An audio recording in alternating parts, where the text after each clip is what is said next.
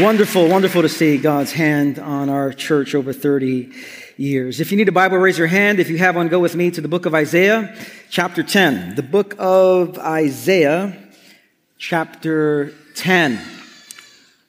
If I could capture this sermon in a nutshell, um, it would be about the ways that sin is manifested through systems and structures of human existence. And I'm going to do something outrageous today. I'm going to try to attempt to give a 35 minute sermon on something called institutional racism. so uh, I want to say from the from the onset, this sermon is really not about what to do. Some of you are going to ask me, now what do I do at the end of this sermon? And certainly I'm going to give some things that we can do. But the sermon is more about how to see than what to do. And I think we need a, a, a vision uh, correction, some our vision to be corrected. And so it is out of seeing differently that we can do differently. And so the goal in this is to flesh out our multiracial value that in order to have a conversation, a healthy conversation on race, we need to have it on three levels, three perspective, an individual perspective, an interpersonal perspective, and an institutional perspective. And unless we're having the conversation on all three levels, we're going to miss out an important factor and facets of the conversation. And so a couple of months ago in August, I talked about the interpersonal realities of race and how do we navigate it, being uh, the kind of church that we're called to be at New Life. Last week, week, I talked about individual racial prejudice and today I want to talk about institutional racism. And in order to get the full scope of what I'm getting at and what I'm presenting to you, you need to listen to all three, not just one of them, because this gives you the full picture of who we are called to be and what we are called to do. And I also want to say it's impossible for me to bring up every detail on this topic in 30, 35 minutes. And so I'm hoping that uh, a class will be offered in the future. But more than that, at this point this week, I want to encourage you to, uh, to listen to this sermon again. You're not going to be able to absorb absorb everything I'm going to tell you. It's going to be a lot. You're not going to be able to absorb it, but I'd like you to consider listening to it again sometime this week. And so, Isaiah 10, we're going to talk about structural sin and institutional racism, and we're going to be in Isaiah 10, beginning uh, verse 1 and 2. Hear the word of the Lord. Woe to those who make unjust laws, to those who issue oppressive decrees, to deprive the poor of their rights and withhold justice from the oppressed of my people, making widows their prey and robbing the fatherless. Holy Spirit, I ask that you would come and give us eyes to see and ears to hear and a heart to receive everything you have for us this day. And may we respond to the magnitude of this issue, to the power of your gospel. We pray this in Jesus' name, and everyone said, Amen. Amen. When we think about the issue of race and racism in this country, we have many images that come to mind. And one of the unfortunate things about the images that come to mind is these images often highlight only the blatant and obvious ways racism manifests in our culture that has become culturally unacceptable. And so, whether you're talking about the KKK or whether you're talking about burning crosses and racial slurs and things like this, we often focus on the obvious ways of racism and how it manifests in our society. But some of the worst manifestations of evil is often not seen with our eyes. And this is why the image of the iceberg has become so important to our spirituality at New Life. Earlier last month, I mentioned that we changed our logo to be the iceberg because it's a good picture of what spirituality, Christian spirituality is to be. That 10% of the iceberg is seen, 90% of the iceberg is not seen, and God wants to transform us not just on the surface, God wants to transform us, transform us beneath the surface of our lives. And if that's the truth, the case for us individually, it's the case as well for us socially and institutionally. And so a couple of months ago, I introduced this iceberg that uh, talked about the covert and the overt ways that racism finds itself in our culture. And on the tip of the iceberg, what you see is the kind of racist activities that have become socially unacceptable. Overt racism, things that are obvious that our culture says this is unacceptable, this is not good behavior. And so whether you're talking about the KKK or swastikas or the N-word or lynching or hate crimes or racial slurs, this is typically what we have as a society said, this is not right. And it is beneath the surface, however, of the iceberg that much of the covert racism, that which is socially acceptable, continues to pervade our society. And so whether you're talking about mass incarceration or racial profiling or police brutality or presumption of guilt or implicit bias or redlining, that is how resources are used, uh, how neighborhoods are, are uh, siloed, if you will, to get resources or not get resources, housing discrimination, hiring discrimination, these are often socially acceptable covert ways that racism works its way out in our society. And what this diagram is communicating is the truth that the spiritual and, and demonic power of racism is a multi-layered and multifaceted problem. And because it is multi-layered, multifaceted, because it's more than just individual, but because it's also institutional, we need a way of responding that goes beyond just individualistic strategies. And so there are two strategies that come to mind. When people think about dealing with racism, particularly in the church, we have two strategies that come to mind. The first strategy is what I call the conversion strategy. And the idea behind conversion strategy is this.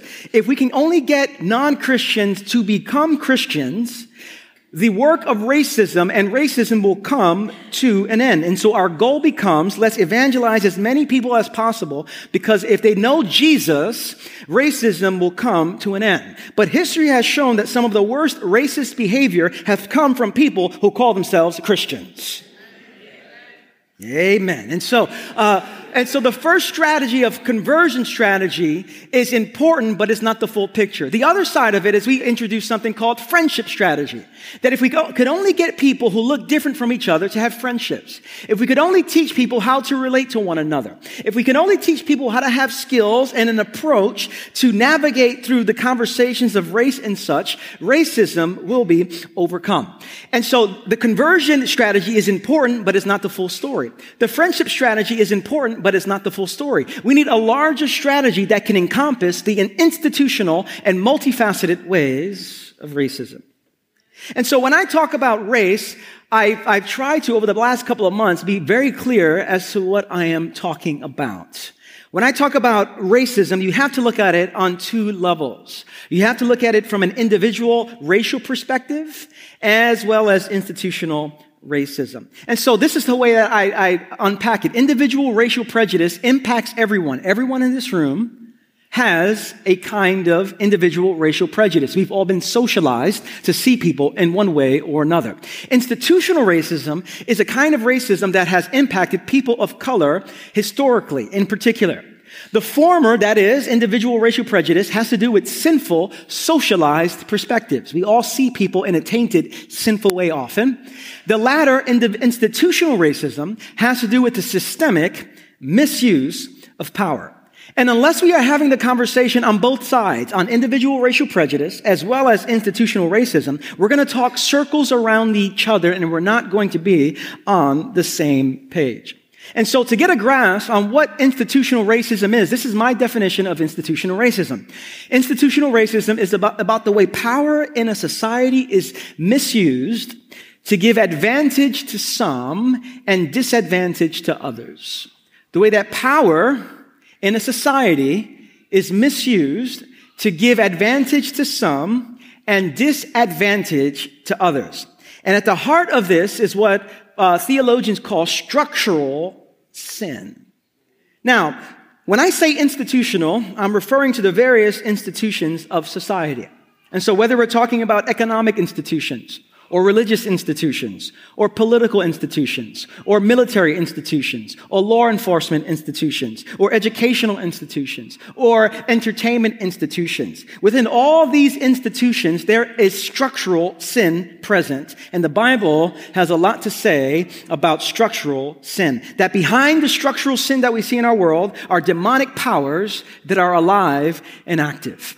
And so in Isaiah 10, the passage I read, Isaiah has some strong words. He says, Woe to those who make unjust laws, to those who issue oppressive decrees, to deprive the poor of their rights and withhold justice from the oppressed of my people, making widows their prey and robbing the fatherless. Now, the reason we are to read the Old Testament and the Old Testament prophets in particular is because the prophets speak to the public dimension of God's love. Prophets speak to the public dimension of God's love. Many of us have experienced God's love personally or privately. We know what it's like, like to taste the goodness of Jesus. We know what it's like to experience his love and his kindness and his grace and his compassion. But the prophets remind us that God's love is not just a private affair. The prophets remind us that God's love is not just something personal, that God's love is to be worked out in public. It is for this reason that the philosopher Cornel West said that justice is what love looks like in public. Justice is what love looks like in public. And so in Isaiah 10, we see words of a miscarriage of justice in the public life of the people of God. And Isaiah can't remain silent. The cry of Isaiah is for righteousness. The cry of Isaiah is for right relationships, a right ordering of society. And so to do justice means that every person is taken seriously as a human being made in the image of God. That because every human being is made in the image of God, the way that we treat each other, whether in one-on-one relationships or whether in institutional matters, matters to God. And so Isaiah writes these prophetic words because the people who are in charge of ensuring that society is ordered towards justice are doing the very opposite. And so Isaiah cries out against the larger structures of human existence. Isaiah is saying that on an institutional level, people are being sinned against. Specifically, there were unjust laws that were oppressing people. Justice was being withheld from the poor and the widows are being mistreated. And so when you look at Isaiah 10 and multiple passages like this in the Old Testament, we learn at least three things about the nature of sin. The first thing we learn is that sin is structural, not just individual. Sin is structural, not just individual. That is, there in the sinful, sinful structures of society are created surely by sinful people.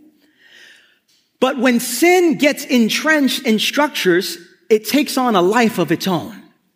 I spoke to some people this past week who work in the Department of Education as teachers. And for all the good that takes place in the Department of Education, it is an institution that is often filled with structural sin. And so what begins to happen is you know that the sin takes on a life of its own. A particular culture is created that, that Paul calls powers and principalities. And Paul says we don't wrestle against flesh and blood. We wrestle against powers and principalities, spiritual places, uh, wicked, and wicked places and spiritual places here. What Paul is saying there in Ephesians 6 is the demonic that we wrestle with are the unseen spiritual beings, but not just unseen spiritual beings, the unseen spiritual beings that are rooted in structures of institutions as well. And so sin is structural, not just individual. We also learn out of this Isaiah 10 passage that God is greatly angered when those in power perpetuate injustice. When they, those in power perpetuate injustice. God is grieved when anyone perpetuates injustice. God is especially angered when people in power perpetuate injustice. God, and, and it, God, so much so that God often would judge his people very harshly in the Old Testament because of the ways that those in power perpetuated injustice.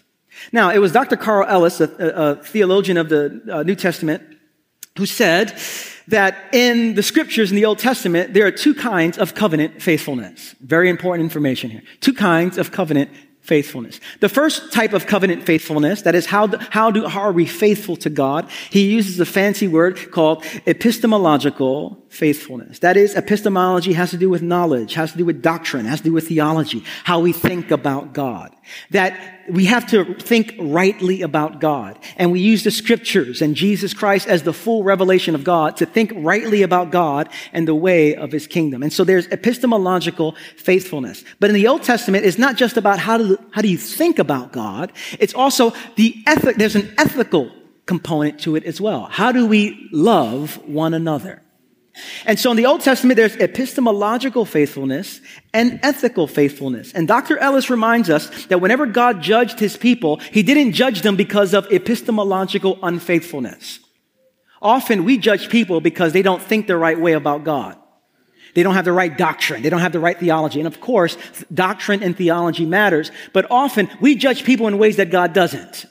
We judge people because they don't think correctly. In the Old Testament, God judged people not because of epistemological unfaithfulness, but because of ethical unfaithfulness. Because they weren't treating others the right way. And because they weren't treating others the right way, God would send them into exile.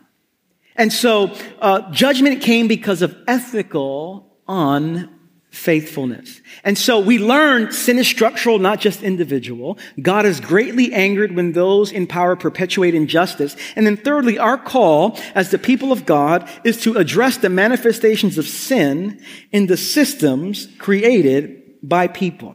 That is, it is possible for someone to be forgiven of their sin and still be fully formed by a bad system. Amen. It's possible for Christians to be forgiven of their sin. But because you are in a particular institution, the way of that institution can form you more than God. And so it's more than just being forgiven. It's a radical new way of ordering our lives. And so as Christians, by God's grace, our job is to work for a world in which people are treated fairly. It is with Jesus saying, Your kingdom come, your will be done on earth as it is in heaven. And it is at this point where I want to focus on how structural sin has manifested in our country through institutional racism. And in order to do this, we have to go backwards. At New Life, we have a spiritual formation tool called the genogram. And essentially, a genogram is a tool that helps us examine the ways that we have been shaped by our families, that if we're not careful about it, we'll continue from one generation to the next. And you understand this. If you, your family has shaped you, and if you're unaware of it and not doing something to come against it, one generation to the next, pattern after pattern after pattern. And so in order to change the future, you often have to look backwards to see how have I been shaped that is inconsistent with the way of the kingdom of God and the way of Jesus so I can, so, so that my future and generations to come are not impacted in the same way I was. Now, if I want to, if, the, the principle is simple. Unless we look back to see how we have been improperly formed, we will continue the pattern from one generation to the next. And I want to do this not just with our individual lives, I want to do this from the perspective of U.S. history and racism. Until we examine how we have been improperly formed as a nation, we will continue the pattern from one generation to the next. Now, the goal of doing a genogram as an individual is not to hate your parents. Is not to hate your family. The goal of doing a genogram is not, often our parents did the best that they possibly could. And we have positive legacies and we have negative legacies. The goal of doing an exercise in the genogram, looking back at how you've been shaped, is not to hate your parents, not to hate your family. And the same applies for our country. To look at our, the history of our country is not to result in us hating it. On the, on the other end, it is only when we look honestly at our country that we are truly loving it.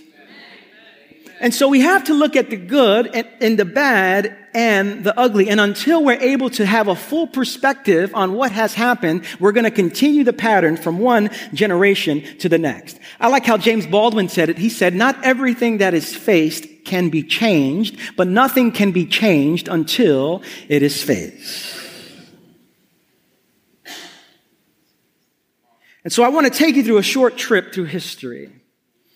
From the time of the earliest colonizers in the late 1400s and early 1500s and our, through our time today. And in bringing up history, it's important to say that just like human beings, our country has great mixture. There's good and there's bad. I'm grateful to God to live in this country, but I'm not blind to the ways that our country has fallen short over and over and over again. Now, for some people to speak about our country's dark past is unacceptable. I was driving on the Cross Island Parkway and I saw uh, an American flag that was on the, one of the gate areas and it said, Love it or leave it. And as I was driving, I was thinking, that's not really going to work. This is just not a good solution. Our refusal to honestly take a look at the history of racial inequality and oppression often reveals idolatry in our hearts because only God is without sin. I mean, you could get a better amen. I could get a better amen. If only God is without sin. That's good theology right there. Everything else is subject to sin. Uh, stay with me, people. I know I'm getting deep now, but stay with me. And so, with that, let me offer a, a brief history of racial inequality in the US. And the primary script of this genogram, so when you look at the genogram, there are scripts, there are ways that that's been handed to us, messages that have been handed. The primary message as it pertains to racial oppression in this country uh, is what Bryan Stevenson has called the narrative of racial difference. I want you to hold on to that phrase because this phrase, I'm going to unpack this phrase for the rest of our time. The narrative of racial difference. The narrative of racial difference is more than just recognizing differences in race. The problem with this narrative is of racial difference is that differences are assigned value and worth.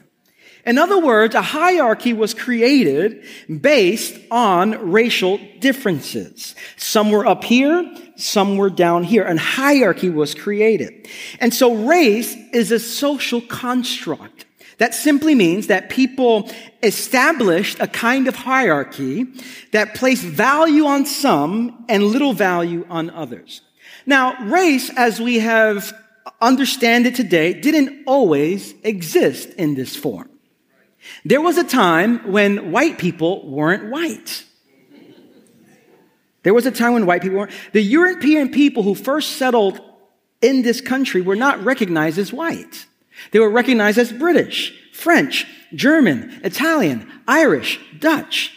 They were identified through their ethnic and cultural distinctives.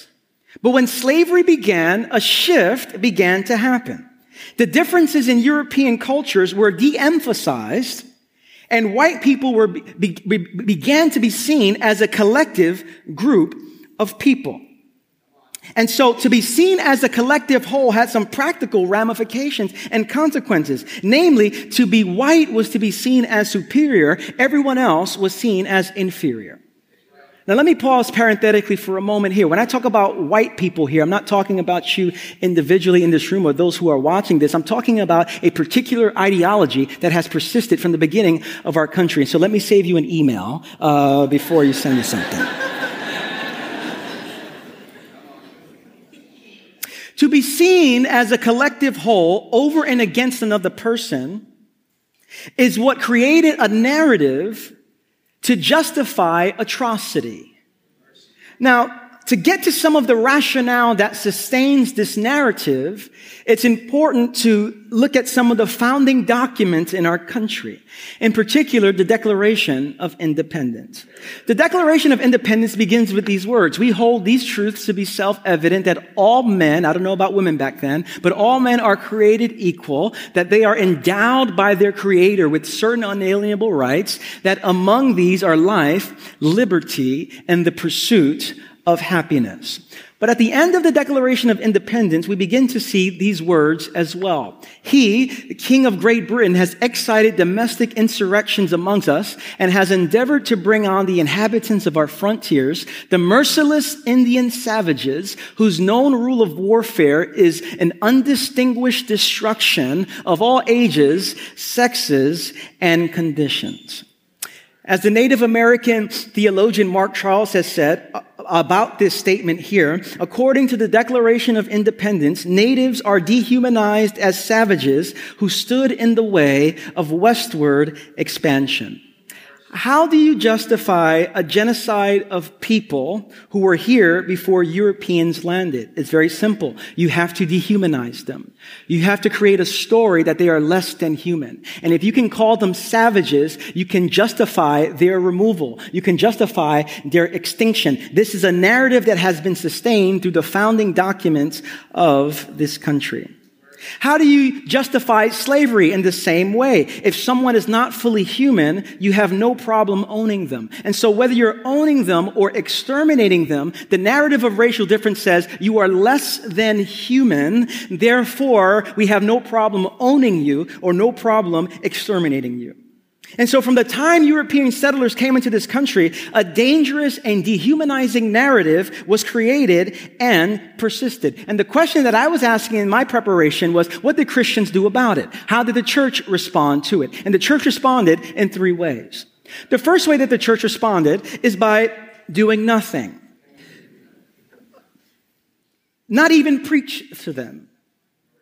Why? Because in particular, with slavery, African slaves might not even have a soul according to this narrative. It was Christian Smith and Michael Emerson in their fantastic book, Divided by Faith, who said, traditionally, white Christians paid little attention to the slaves' souls.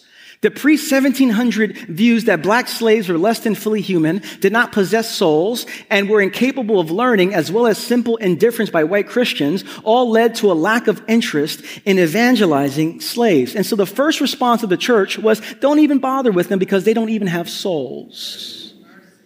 The second response of the church was to preach to their soul, but don't touch the system. And this is the ideology that has pervaded the church up till this day. I'll preach to your soul, but I could care less about your body. I'll preach to your spirit, but could care less about the system.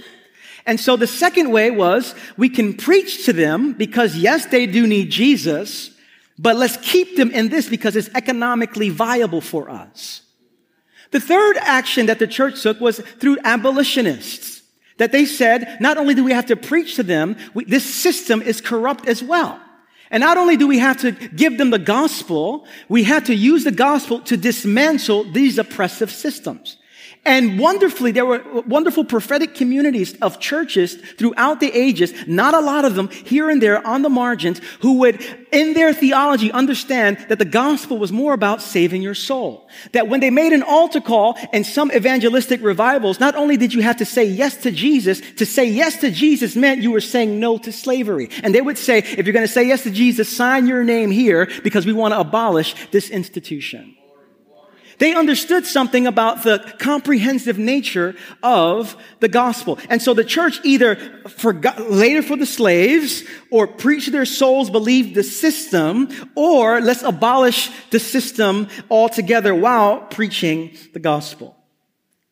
And so in 1865, the institution of slavery came to an end. But the, the power of the narrative of racial difference continued to persist. And so even though the institution of slavery was gone, the narrative continued in the minds of many people. And so black people and other people of color were, were continued to be seen as inferior. And one of the ways that this was clearly evident was through segregation and lynching. In South Carolina, in the early 1900s, black and white workers could not work in the same room, enter through the same door, look out the same window. Many industries wouldn't hire black people. Unions passed rules to exclude them. In 1914, Texas had entire towns in which black people could not live in. Blacks could not leave their homes after 10 p.m. There were signs that, that we've all seen as we looked at civil rights movements and all that, that were marked whites only or colored, which hung over doors and ticket windows and drinking fountains. Jim Wallis notes that these laws were violently enforced, that whites beat blacks with impunity, relying on all white police, prosecutors, judges, and juries to protect them. And at least nearly 3,500 black men, women, and children were lynched that is publicly murdered. So even though the institution of slavery was over, the narrative persisted with some dangerous consequences. Even after, beyond just Jim Crow segregation laws, beyond lynching, when you look even beyond that, we see that the, the, the, the myth of racial difference has persisted. When you look at what happened with Japanese internment camps during World War II, during World War II, after the Japanese attack on Pearl Harbor in 1941, 120,000 Japanese Americans were put in internment camps. This was forced relocation. Think about it. You are living in your home. Now the government has said, get out. You're a threat to us. Leave your job, you have to leave your school, and for, for two to three years, Japanese Americans were now put in these camps. This was forced relocation based on racist thinking. How do I know? Well, in 1988, President Reagan signed into law the Civil Liberties Act, which apologized for the internment on behalf of the U.S. government. And the legislation admitted that the government actions were based on, and I quote, racial prejudice, war hysteria, and a failure of political leadership. When you look at the civil rights movement, we have all the video, we have all the pictures to see that the myth of the narrative of racial difference persisted over and over and over again. And what people tend to say is, can, can we leave the past in the past? That's much too simplistic. Because we are still wrestling with the residue of institutional racism.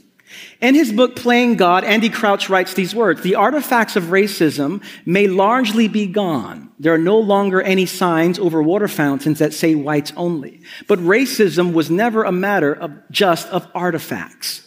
That is, you can still, the sign can be gone, but the system can still remain.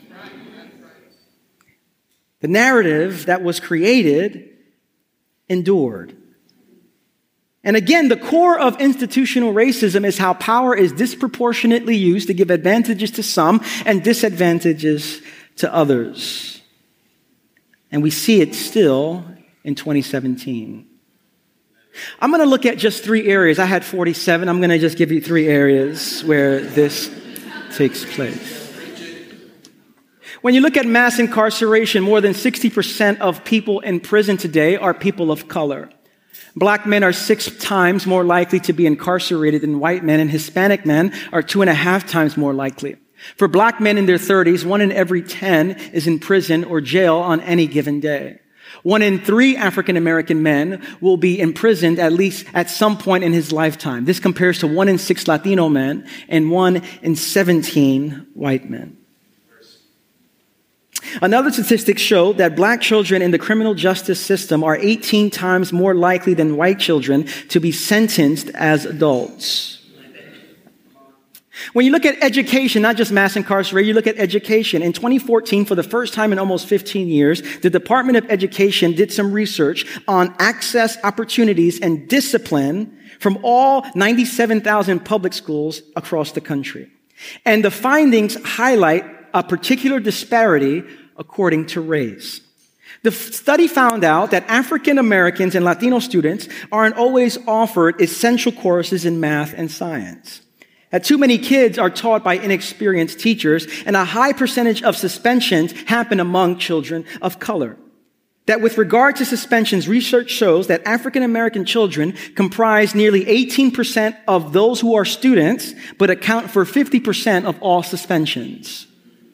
Only 18% of them are students, but they account for 50% of suspensions.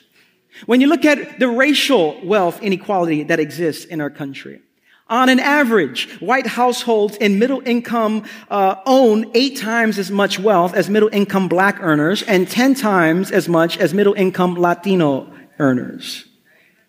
A statistic said that it'll take 228 years for the average black family to reach the same level of wealth white families have today. And for Latino families, it would take 84 years. Now, someone can look at this and say the reason for the disparity is simply about hard work and discipline. And some are extreme to say that uh, uh, people of color are just intellectually inferior and maybe just a little bit more lazy. Or we can say that there is a larger force at work. Or we can say that there are powers and principalities that exist. Or we can say that there is a system that gives advantages to some and disadvantages to others. We can say that individuals control their destiny, or we can say that there are harmful and sinful systems in society that benefit some, but not others. Now, in the midst of all this, I imagine there are at least four things we're thinking and feeling in this room. For some of us, we're feeling anger. For some of us, we're feeling grief. For some of us, we're feeling despair. For some of us, we're thinking in denial. But no matter how you're feeling, I want to offer just four words to anchor us. Like I said, this message is not about really what to do, it's about how to see. But hopefully, these four words would help us as we navigate the future. The first word I want to offer to everyone in this room is the word repent. All of us, beginning with me, to repent. Repent of the ways that we have allowed this narrative of racial difference to infect us and us perpetuate that back out into the world. Repent of the ways that we have seen ourselves as inferior. Repent of the ways that we have been complicit in the ways that institutional racism and sin has infected our world and we've said nothing about it. Repenting of the ways that we see. It was Jesus, when he said, repent because the kingdom of God is here, Jesus wasn't talking about behaviors. Jesus was talking about how you see. The word repent is the, in Greek is the word metanoia, is the word which means change your mind. In other words, look at things differently. See things differently. At the heart of repentance is a willingness to change your perspective. Not about what to do and what not to do. At the core of repentance is a change of perspective. And we all need a change of perspective because the reality is many of us have, have brought into the myth of this individualism. That the reason some people are wealthy is because they worked hard. And the reason someone's not wealthy is because they didn't work. We've bought into this myth of individualism. We've bought into the myth of the American dream. That while the, the American dream, for all that's good, the American dream basically says if you work hard enough by yourself, you can get what you want. And while I believe that many people have, have worked very hard individually to get what they have here, the American dream does not take into consideration the institutional forces, powers, and principalities that are coming against people on a day to day basis. Repent. The kingdom of God is here. We are also called to lament. That for many of us, what do we do with our raging emotions? What do we do with our fear? What do we do with our sadness? What do we do with our anger? Well, the Bible has words for it. It's lament. That two thirds of the Psalms, 100 out of 150 Psalms, are Psalms of lament, Psalms of grief, Psalms of people pouring out their hearts before God. And that's what we're invited to do as well. That when we look at our history, for all the good that exists in this country, there's a lot of bad that exists in this country as well. And sometimes the only thing you can do is begin the process of lamenting. Lamenting with people. Lamenting with people who have been the objects of mistreatment and being taken advantage of. And our, and our lamenting is not just to have empathy, our lamenting is to create, is, is to be an impetus that gives us the ability to have a new social imagination, that things can be a little different than the way things are. We are called to lament. We're called to prayerfully process. That unless we are prayerful in our discernment, prayerful in everything I'm sharing with you today, prayerful in what God is calling us to do, we'll be reactionary and contribute to the unhealthy culture that is in our country, whether on social media or whether in the workplace. We are called to prayerfully process and speak out of prayerful hearts. And in light of all this, I want to invite you to remember that Jesus is at work.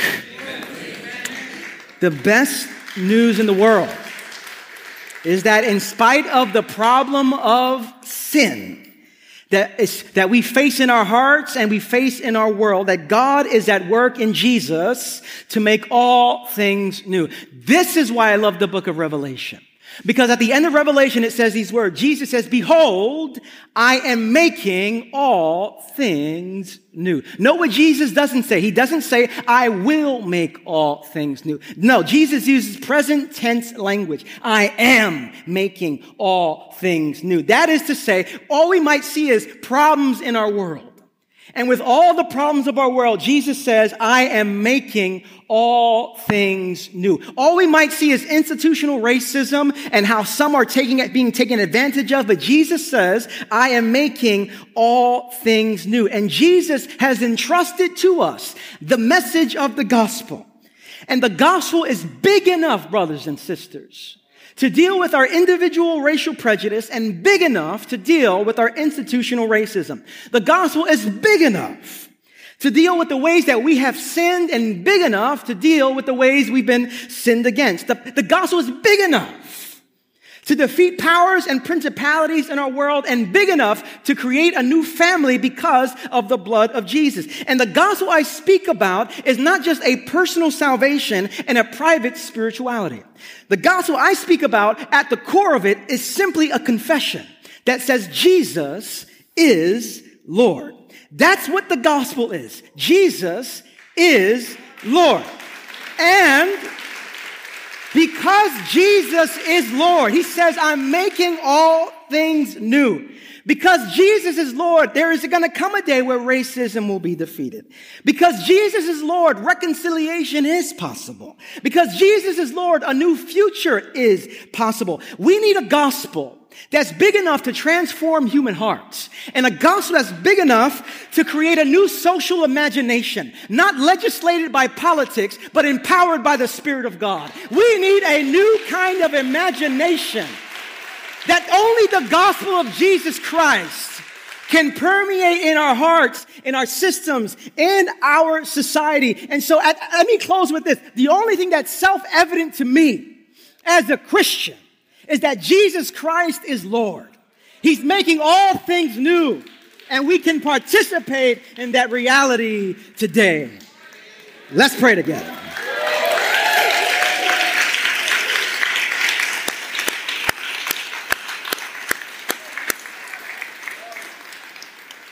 Amen. Amen. Let me invite you to close your eyes for a moment.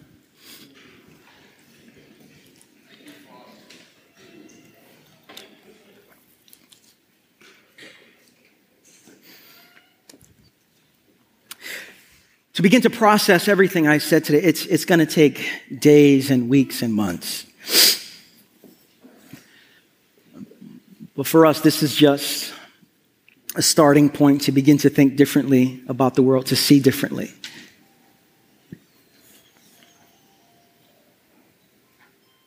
I imagine what you're feeling at the moment, what you're thinking at the moment. Maybe it is anger and sadness and hopelessness or denial. And wherever you are, Jesus wants to meet you.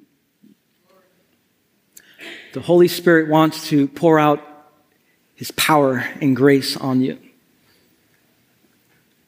But it means we have to have a willingness to change our mind, a willingness to repent, a, will- a willingness to go in a different direction.